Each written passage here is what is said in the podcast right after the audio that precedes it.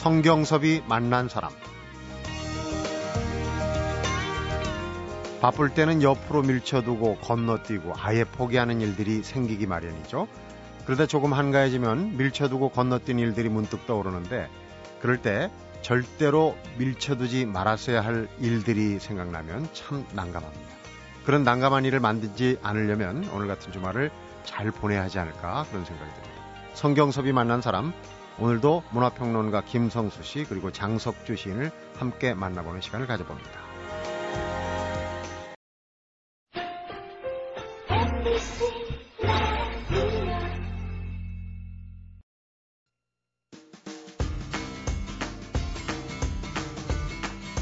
문화평론가 김성수 씨, 어서 오십시오. 안녕하세요. 김성수입니다. 네.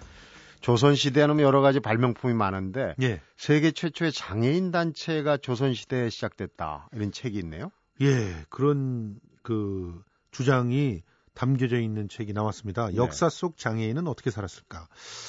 어, 사실 사람들이 다 호기심을 갖기 마련입니다. 도대체 지금도 이렇게 불편하다고 하는데 휠체어도 없고 또 보조기구도 제대로 없던 네. 심지어 조선시대 수화는 있었을까?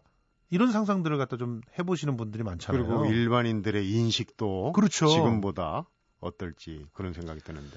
그런데 이렇게 호기심만 갖고 있는 걸로 끝난 게 아니라 직접 온갖 사료를 뒤져서 찾아가지고 네. 이 내용을 어, 책으로 써낸 분이 있습니다. 지금 고려대학교 교수인데요. 정창권 씨. 네. 어, 이분은 온갖 자료들을 다 뒤졌어요. 뭐 역사, 뭐 문학, 또 회화, 음. 악 법률, 풍속 이걸 다 뒤진 겁니다. 입체적으로 예. 그야말로. 뭐 요즘에는 이런 걸 그냥 흔히 인류학적인 접근이다 이렇게 얘기를 하는데 네. 예, 이런 자료들을 다 뒤져봤더니 어, 이 땅의 장애인들이 그래도 꽤 대접을 받으면서 살았구나 하는 생각들이 들었다는 겁니다. 네. 예를 들자면 조선 전기에 시인 고순이라고 하는 사람이 있었어요. 아하. 이 사람이 청각 장애를 갖고 있었는데 어, 선비들과 아주 허물없이 교류를 했다고 합니다. 네. 그럼 일단 선비들은 청각 장애가 있는 사람이라고 해서 뭔가 이렇게 차별을 하거나 그러지 않았다는 얘기죠. 네. 그리고 마음을 알아주는 진정한 친구가 됐다는 그런 표현까지도 나온다고 합니다. 네. 그러니까 이런 그 삶들이 가능했었던 것은 이 사람이 특별한 어떤 그 자기의 그 재능만 갖고 있다고 한다면 얼마든지 그 재능으로 인정받을 수 있는 그런 사회가 어, 돼 있었다라고 하는 그런 추정을 해볼 수가 있는 것이죠.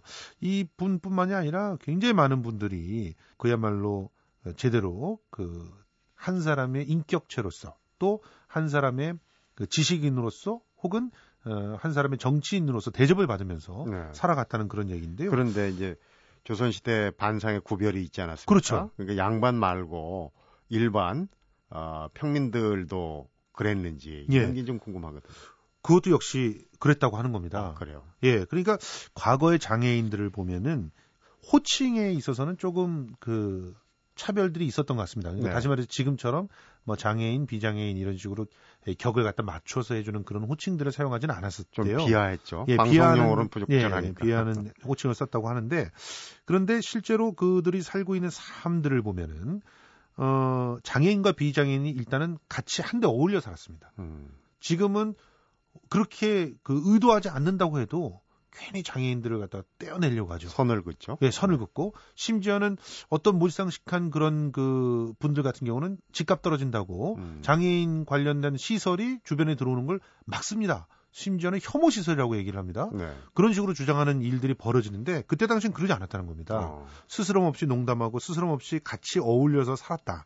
그리고 이 장애인을 위한 복지 정책을 보면 진짜 깜짝 놀랄 만한 그런 기록들이 나오는데 어 장애인은 호랍이 과부, 고아, 그다음에 자식 없는 노인과 더불어서 사회적 약자로 규정을 해가지고 네. 곡식과 생필품을 지급했어요. 음. 그러니까 최소한의 생활을 다 할 수 있게 해줬어요.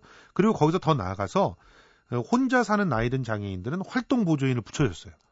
부양자라고 해서. 지금보다 낫네요. 예, 그 아예 족보를 옮겨가지고 네. 부양자를 붙여줬습니다. 음. 그걸 그 정부에서 강제를 했죠. 그리고 또 부양자도 그 불만이 없었던 게 뭐냐면 부역과 자벽을 다 면제를 해줬어요. 네. 그러니까 군대 가는 거 면제해주고 그리고 또 세금 내는 것도 면제를 해줬다는 얘기입니다. 그 그러니까 이제 복지 사회로서의 기본 기본적인 면모를 갖춰져 있었다는 것이고 어, 아까 말씀하셨듯이 장애인 단체 명통시라고 하는 시각 장애인 단체가 조선 전기에 국가 지원금으로 운영이 됐다는 얘기입니다. 네. 그러니까 이런 것들을 보면은 지금 뭐 복지 포퓰리즘이라 그러면서 막 얘기하시는 분들 많잖아요. 근데 그런 분들 조선 시대부터 다시 배우셔야 될 것 같아요. 지금 오히려 조선 시대보다 우리 장애인 정책은 퇴보하고 있는 것이 아닌가 하는 생각이 들 정도로 어 이런 사회 내에서 뿌리 깊게 네. 예, 장애인들에 대한 대접들이 있었다라고 하는 것을 좀 발견을 할 수가 있고요. 네. 무엇보다도 마음은 편히 살았다는 겁니다. 편견이 덜했고 차별이 덜했기 때문에. 그러니까 우리가 흔히 옛날에 그 어떤 장애인들을 다루는 그런 일부 영화나 이런 데서 그 묘사되는 거 있잖아요. 네. 그게 다 진실은 아니다. 그러니까 우리 편견에서부터 나온 어떤 그런 언급들이고 실제로 조선시대의 사람들은 자료를 통해서 이렇게 보면 몸은 좀 불편했어도 마음은 편하고 음. 기본적으로 굶어 죽지 않을 수 있는 그리고 전쟁에 끌려나간다거나 또 세금에 뜯겨서 힘들게 살지 않을 수 있는 그런 사람들은 갖춰졌다는 얘기죠. 네. 역사에서 배운다는 얘기를 듣긴 들었어도 이렇게 장애인 정책까지도 지나간 역사, 조선시대에서 배울 수 있다는 건 참 새롭게 다가오는 것 같습니다. 예. 우리 그 네팔 무당의식도 시베리아 곧땅의 지구촌 샤머니즘을 한 자리에서 볼 수 있는 기회가 국립민속박물관에 마련됐다면서요? 예, 이것도 참 재미난 소식이어서 제가 갖고 왔는데 그 2월 27일까지 어, 국립민속박물관으로 가시면 됩니다. 그런데 어, 샤머니즘이라고 하면은 우리가 흔히 무당 이렇게 얘기를 하시잖아요. 한, 한마디로. 네, 한마디로 무당. 무당이죠.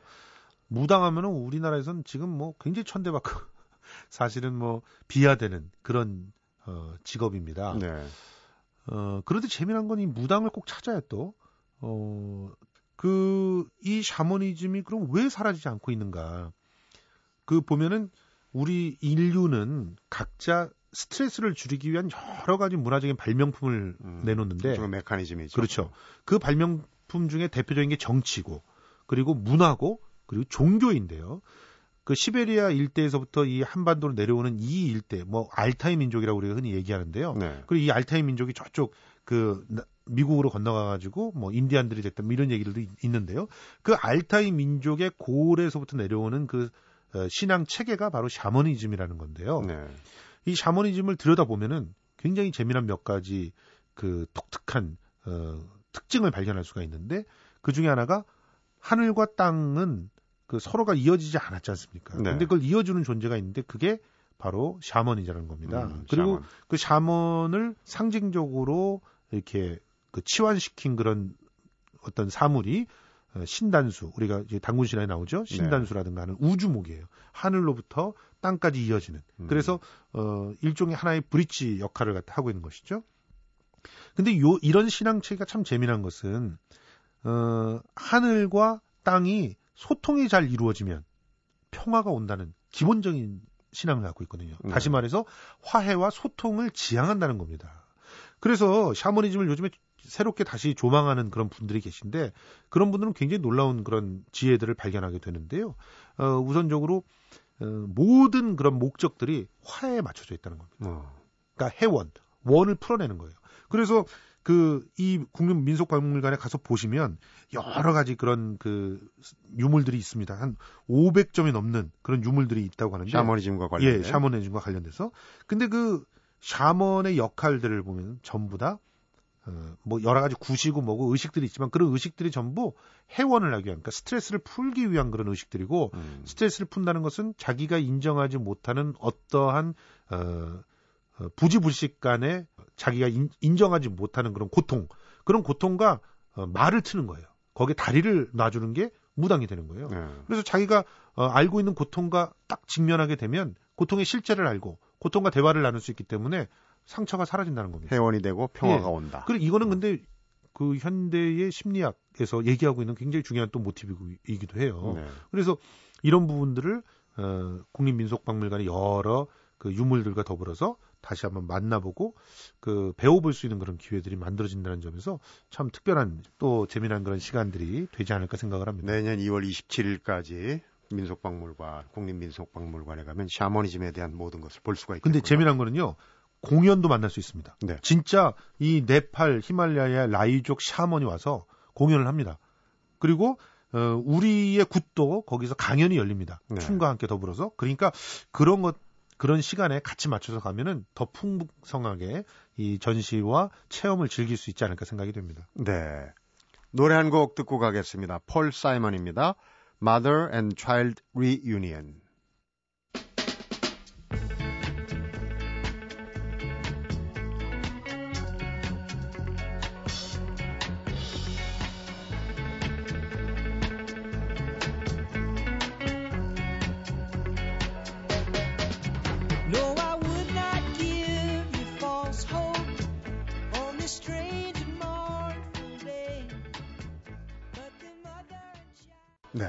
일종의 인터넷 방송인데 나는 꼼스타 예. 오프라인 공연이 아주 대박이 났다고요? 그렇습니다. 저, 지난달 30일 어, 저녁 8시에 여의도 광장에서 열렸거든요. 그래서 네. 제, 저도 이 공연을 보러 왔습니다. 그런데 7시에 시작한다 그러더니 8시에 1시간 동안이나 그 추위에 떨게 하고 꼼수 핀 건가요? 아무도 그런데 아무도 불평불만을 하네요. 네. 참 희한한 일, 일이에요. 저도 그 정모가 같이 있어가지고 그 기적의 책꽂이라고 하는 그런 그 일종의 운동을 같이 하고 있는데 그 정모 팀과 같이 어울려서 맥주 한 잔 하다가 뭐 자연스럽게 또 나와서 공연에 참여하고 그러니까 이 일대에 그 있었던 사람들까지 다치면은 10만이 넘게 오지 않았나 연인원을 보면 네. 뭐 경찰은 16,000이라 추산하고 있던데 그건 사실은 말도 안 되는 것 같고요. 그리고 그 역시 입담 좋은 4 명의 그 출연자들이 나와서 아주 신랄한 정치 풍자들을 했는데 이걸 보면서 이제 프랑스의 정치 풍자 코미디 쇼가 또 이탈리아의 정치 풍자 코미디 쇼 이런 게 생각이 나더라고요. 이태리 같은 경우도 벨루스코니를 갖다가 굉장히 그 신랄하게 풍자하는 그 코미디 쇼들이 네. 운동장 같은 데서 뭐 진행이 되고 그랬거든요. 그런 걸 보면서 야, 저 나라는 참 특이하다. 왜 얼마나 그 풍자를 들을 데가 없으면 저런 데까지 가서 듣나 그랬더니 우리가 그 모양이 됐어요, 지금. 굉장히 많은 사람들이 와서 후불제 후원금이 그 자리에서 3억 41만 원이 거쳤다고 하던데요. 이걸 네. 뭐 인증샷으로 또 트위터에 올려가지고 사과 상자에 가득 담긴 그 돈을 그 모든 사람들이 보면서 댓글들을 남기고 네. 어, 어떻게 보면 정치적인 행위인데 그것이 하나의 축제처럼 이렇게 이어지는 그런 모습들을 지금 보고 있습니다. 그리고 어, 이후에 뭐 전국을 돌면서 그 투어들을 또 계속 이어나간다고 하는데 벌써부터 그 열기가 상당히 대단한 것 같습니다. 네.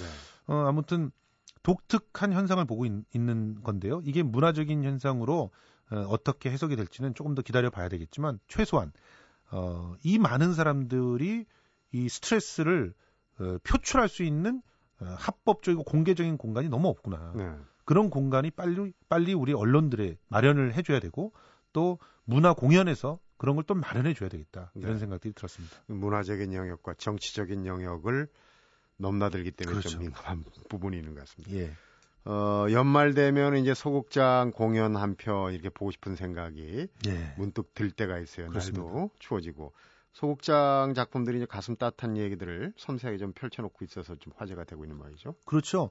일단 소극장들이 지금은 보면은 어, 아직까지는 그 코미디물들에 그렇게 경도되어 있는 모습들을 보이는데 최근 들어 참 재미난 현상들이 벌어지고 있는데 예를 들자면 뮤지컬 홈즈 같이 굉장히 잘 만든 창작극들이 소극장에서 성공을 하고 있는 모습들이 예, 심심치 않게 보이고 있고요. 네.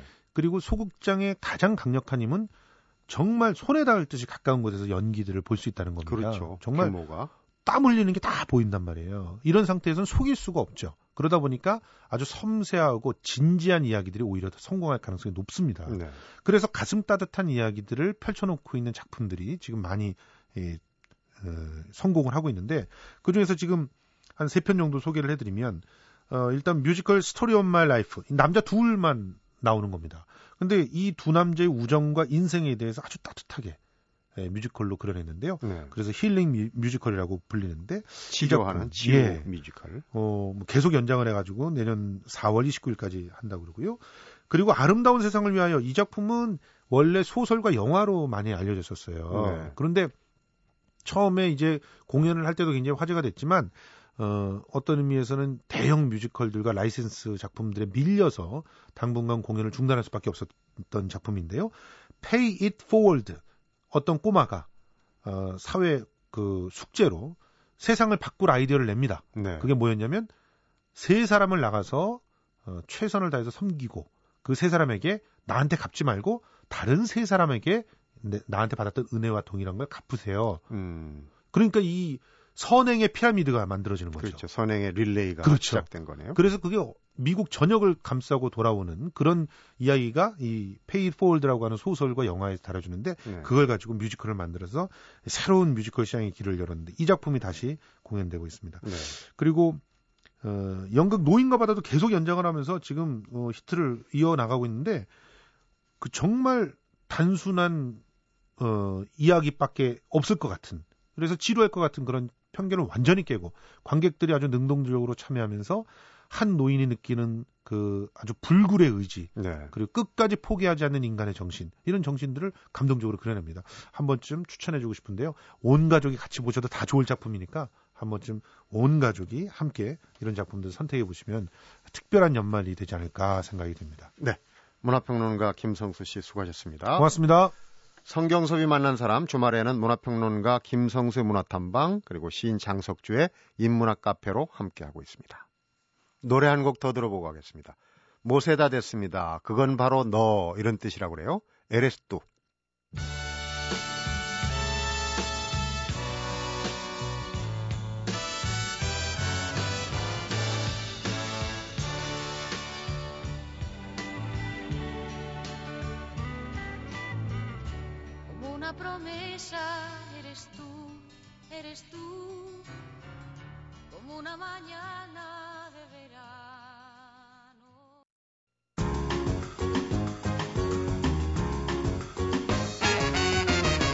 성경섭이 만난 사람. 안녕하십니까. 어서 오십시오. 네, 안녕하세요. 네, 장석주 시인과 함께하는 인문학 카페입니다. 오늘 들고 오신 책은 어떤 네, 장 보드리야르의 아메리카라는 책을 들고 왔는데요. 아메리카? 네. 이 보드리야르는 뭐 잘 알려졌다시피 프랑스의 그 철학자 또 이론가라고 할 수 있는데요. 네. 그 후기 구조주의 혹은 뭐 포스트 모더니즘 이론가라고 말할 수가 있습니다. 예, 뭐 널리 알려진 책으로 소비의 사회라는 책이 있고요. 네. 또 우리가 요즘 그 인문학에서 많이 쓰는 시뮬라시옹이라든지 시뮬라크, 시뮬라시옹. 예, 예, 이런 용어들을 처음으로 써서 유행시킨 그런 분입니다. 네. 이 아메리카라는 책은 1986년도에 나온 책인데요. 어, 꽤 됐네요. 예, 음. 25년쯤 됐죠. 어, 미국을 다녀와서 미국에 대한 그 인상기를 쓴 책입니다. 기행문이라고 할 수 있죠. 어. 근데 철학자답게 그렇게 우리가 익히 하는 그런 기행문은 아닙니다. 음. 미국에 대한 사회학적, 철학적인 어떤 깊은 성찰을 담은 거죠. 네. 어, 뭐 한 30년쯤 됐는데 이 책에서 어, 오늘날 미국의 모습을 뛰어난 통찰력을 가진 이론가는 이미 30년 전에 봤다는 거죠. 이미 예측을 예, 했군요. 지금 미국의 쇠퇴의 음. 그런 징조를 그때 이미 봤다는 것이 참 놀랍습니다. 당시만 해도 미국이 잘 나갈 때인데. 잘 나갈 때죠. 네. 예. 근데 이제 재미있는 것은 보디리아르가 프랑스 사람이거든요. 어. 그러니까 그 서유럽인의 눈으로 본 그 신대륙 아메리카라는 이 나라, 미국이란 나라가 이 서유럽의 눈으로 보면은 좀 신기하게 보였던 것 같아요. 네. 네. 근데 그 신기함이라는 것은 우리가 보는 신기함하고 좀 다른데 그 중에 하나가 뭔가 하면은 그 유토피아라는 개념은 이제 뭐 사실은 이상향, 이상적인 세계를 상징하지만 그 원래 뜻은 없는 곳이란 없는 곳이란 뜻. 그렇죠. 그러니까 현실 세계에서 물질적으로 실현될 수 없는 사회가 유토피아죠. 근데 이 보드리아르가 아메리카에서 보니까 이 아메리카에서는 그 유토피아가 물질적으로 실현됐다는 실현된 것을 보는 거죠. 어. 네. 그래서 좀 놀라는 거죠. 음. 근데 이제 그 유토피아라는 것은 어 그러니까 물질화할 수 있는 게 아닌 것이 물질화했다는 것이라는 것이죠. 그러니까 이것이 좀 기묘한 거예요. 음. 그러니까 어 뭐 쭉 뻗은 고속도로 어떤 물질적인 풍요 뭔가 부족한 것이 없다는 거죠. 그러니까 이 조금 미, 아메리카 대륙보다 가난한 삶을 사는 혹은 물질적 결핍을 늘 일상적으로 겪어왔던 이 서유럽인 학자의 눈으로 보자니까 이 아메리카라는 음, 것은 신기한 세상이라는 거죠. 일단은 낙원으로 낙원인 보긴 거죠. 봤는데. 예. 네. 근데 이제 에, 그 풍요, 권리, 자유, 사회 계약 그 모든 것들이 완벽하게 실현돼 있다는 거죠. 근데 그 한꺼풀을 벗겨보니까 그 American 어, 사회는 퇴폐 거울이고 또 어떤 극사실주의인 이 어떤 활력과 그리고 어, 진짜가 아닌 음. 이를테면은 그, 그, 그 아이들이 좋아하는 디즈니 같은 거 네. 뭔가 그럴듯하게 꾸며놓지만 사실은 그것들이 조악한 현실이 아니라 실제가 없는 거 가짜라는 거죠. 음, 장난감 같은 네, 거. 인공 낙원이라는 거죠. 네. 그리고 그 어, 진실은 뭔가면 뭔가 밋밋함과 지루합니다. 그러니까 그런 낙원이라는 것은 인간에게 좋은 게 아니다. 네. 진짜 낙원이 아니라는 것이죠. 그러니까 미국의 모습에서 이 보드리아는 30년 전에 가짜 낙원 혹은 인공 낙원의 모습을 보았던 거죠. 그러니까 좀 비판하기 위해서 처음에 좀 축해 올린 것 같은 그런 감도 드네요. 그러니까 헐리우드의 세트장 같은 세계라는 거죠. 네. 그러니까 처음에는 이게 신기하고 하지만 이게 진정한 어떤 그 어떤 자아를 편안하게 만들어준 자아를 실현하는 그런 이상 세계와는 사실은 거리가 멀다. 그 진실은 음. 그것을 얘기하고 있는 거죠. 그러니까 아메리카 하면은 뭐 북아메리카, 남아메리카 있지만 미국을 상징하는 음. 그런 단어기도 하고 이제 아메리칸 드림이라는 얘기도 있지 않습니까? 그러니까 그 아메리칸 드림을 그렇게 풀어냈다고 또 읽혀질 수도 있겠네요. 그렇죠. 아메리칸 드림의 허구성을 에, 적, 직시하고 음. 그것을 폭로한 거죠. 그러니까 어, 그 30년 전만 해도 미국의 위세라는 거, 미국의 권위라는 건 정말 어마어마했죠. 무소불위죠. 무소불위. 세계 유일의 네. 강대국이고 또 본인들은 자신들은 제국이 아니라고 했지만 실제로 미국은 지구의 유일한 제국이었죠. 네. 제국이 힘을 갖고 있었고 모든 걸 다 세계의 문제들을 해결할 수 있는 것처럼 보였지만 경찰 국가라고 경찰 국가고요. 네. 근데 지금에 와서 보면은 미국이 얼마나 허약한 나라인가. 수없이 많은 적들과 그리고 그들이 악의 축이라고 규정한 그런 것들 속에 휩싸여 가지고 지금 미국의 위치는 사람으로 비유하자면 어떤 두려움과 또 외부에 대한 그런 그 불안감에 네. 휩싸여 있고 실제로 내부적으로 너무 무너지고 있죠. 음. 우선 경제적으로 그들이 누렸던 풍요라는 게 자신이 생산하는 부가 아니라 거의 다 빚을 가져와서 네. 그 빚을 펑펑 썼던 거죠. 근데 지금 이제 그게 바닥에 다 드러나서 지금 심각한 경제 위기에 처해 있고. 그러니까요. 파생 상품이라는 게 사실은 실체가 없이 계속 늘려가는 거 아닙니까? 그렇죠. 허구적인 허구인데. 숫자의 장난인 거죠. 어, 근데 보드리아르가 볼 때 이미 30년 전에 오늘의 미국을 어, 파산지경의 미국을 예측을 할 수 있었던 어떤 키워드랄지 그런 건 어떤 걸까요? 그거는 유토피아라는 게 하나의 키워드입니다. 네. 그 유토피아라는 게 우선 인공 낙원에 불과한 것이고 음. 그리고 그것이 어, 소실점을 향해서 달려가고 있다. 황혼을 향해서 달려가고 있다. 그래서 미국은 제국이 분명하지만 그 제국은 생명주기가 짧은 천일의 제국에 불과하다. 음. 이런 단정을 하고 있습니다. 그리고 결국은 몰락으로 갈 거로 보는 겁니까? 그렇죠. 그런 부분도 들어 있습니까? 예, 몰락으로 가. 그러니까 소실점으로 향해서 가고, 가고 있다는 있다. 것은 어. 결국 언젠가는 그런 강대국의 지위를 음. 박탈당하고 가난한 나라에 전락할 것이다라는 뭐. 어떤 어, 예언의 말을 드러내 보이고 거의 뭐 것이죠. 미국인들이 볼 때는 저주에 가까운 얘기인데 이 보드리아르가 왜 이런 아메리카를 썼을까? 물론 기행을 했다고 그러는데 어떤 그 지향점이 있는 겁니까? 아니면 뭔가가 있어서 일단 기행을 하면서 이런 철학적인 소고를 썼을까? 미국이라는 나라가 이제 정치적으로 문화적으로 엄청난 권력을 갖고 있죠. 우선 이제 그 하드 파워가 엄청나죠. 네. 그의 군사력, 무기 체계, 그 다음에 경제 권력, 그 다음에 달러라는 어떤 기축 통화 이것이 갖고 있는 어마어마한 하드 파워가 있고 또 영어라는 것, 또 어, 그 팝문화라는 거, 네. 미국이 전파하고 있는 그런 그 문화들이 갖고 있는 소프트파워 이것들이 유럽인들의 삶을 규정한다는 거죠. 그러니까 거꾸로 보디에는 자기의 삶을 규정하는 미국에 가서 그 실상을 보고 싶어 했던 거죠. 그리고 그 미국이라는 그 아메리카라는 타자가 그렇게 자기가 생각했던 것처럼 강자나 음. 제국이 아니다. 라는 어떤 그런 확인을 했던 거지. 네. 유럽에서 미국을 보는 시각이 예전에 그 결국 거기서 파생돼 나온 사회 아닙니까? 네. 이주민들이. 네. 그렇죠. 그런 시각을 계속 갖고 있는 거네요. 그러니까. 그렇죠. 어. 예. 결국은 어, 미국에 대한 컴플렉스를 어느 정도 갖고 있는 거죠. 미국이 워낙 잘 살고 그러니까요. 큰 나라니까.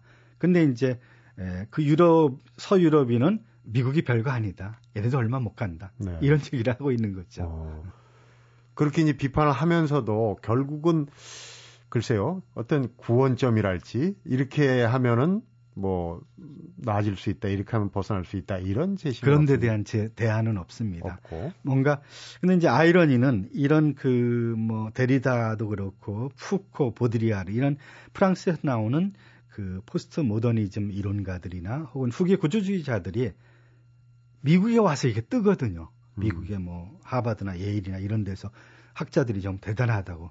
그러면 프랑스에서 더 그러니까 역수입을 하는 거죠. 이 사람들의 사상이나 이론을. 음. 그래서 어 그 약간 역설적인 거죠. 미국을 비판하면서 또 미국에서 인정을 받고 음. 세계적인 학자로 뜬 그런 경우가 이 보드리아드도 그 중에 한 사람이죠. 그러니까 시기하면서 또 폄하하는 네.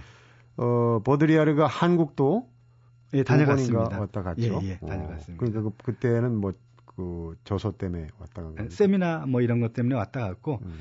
그 한국에 대해 관심을 좀 많이 가졌던 것 같아요. 한국에 대한 뭐 평은 없었습니까? 한국에는 또 뭐 보드리아를 그 전공한 학자들이 많고 네. 또 보드리아르의 책이 많이 읽힌 데가 또 한국이거든요. 네. 그런 데서 한국에 대해서도 좀 애정과 관심을 가졌던 것 같아요. 네, 그렇군요.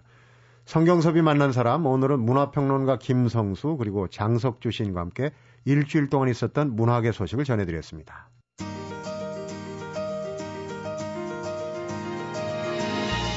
그 사람을 위해 무엇을 할수 있을까 하는 걸 생각하는 것은 힘을 테스트하는 일이고요. 그 사람을 위해 어떤 고통을 참을 수 있을까 하는 걸 생각하는 것은 사랑을 테스트하는 일이라고 합니다. 오늘은 주말이니까 사랑을 한번 테스트해 보면 어떨까 하는 생각이에요. 성경섭이 만난 사람 오늘은 여기까지입니다.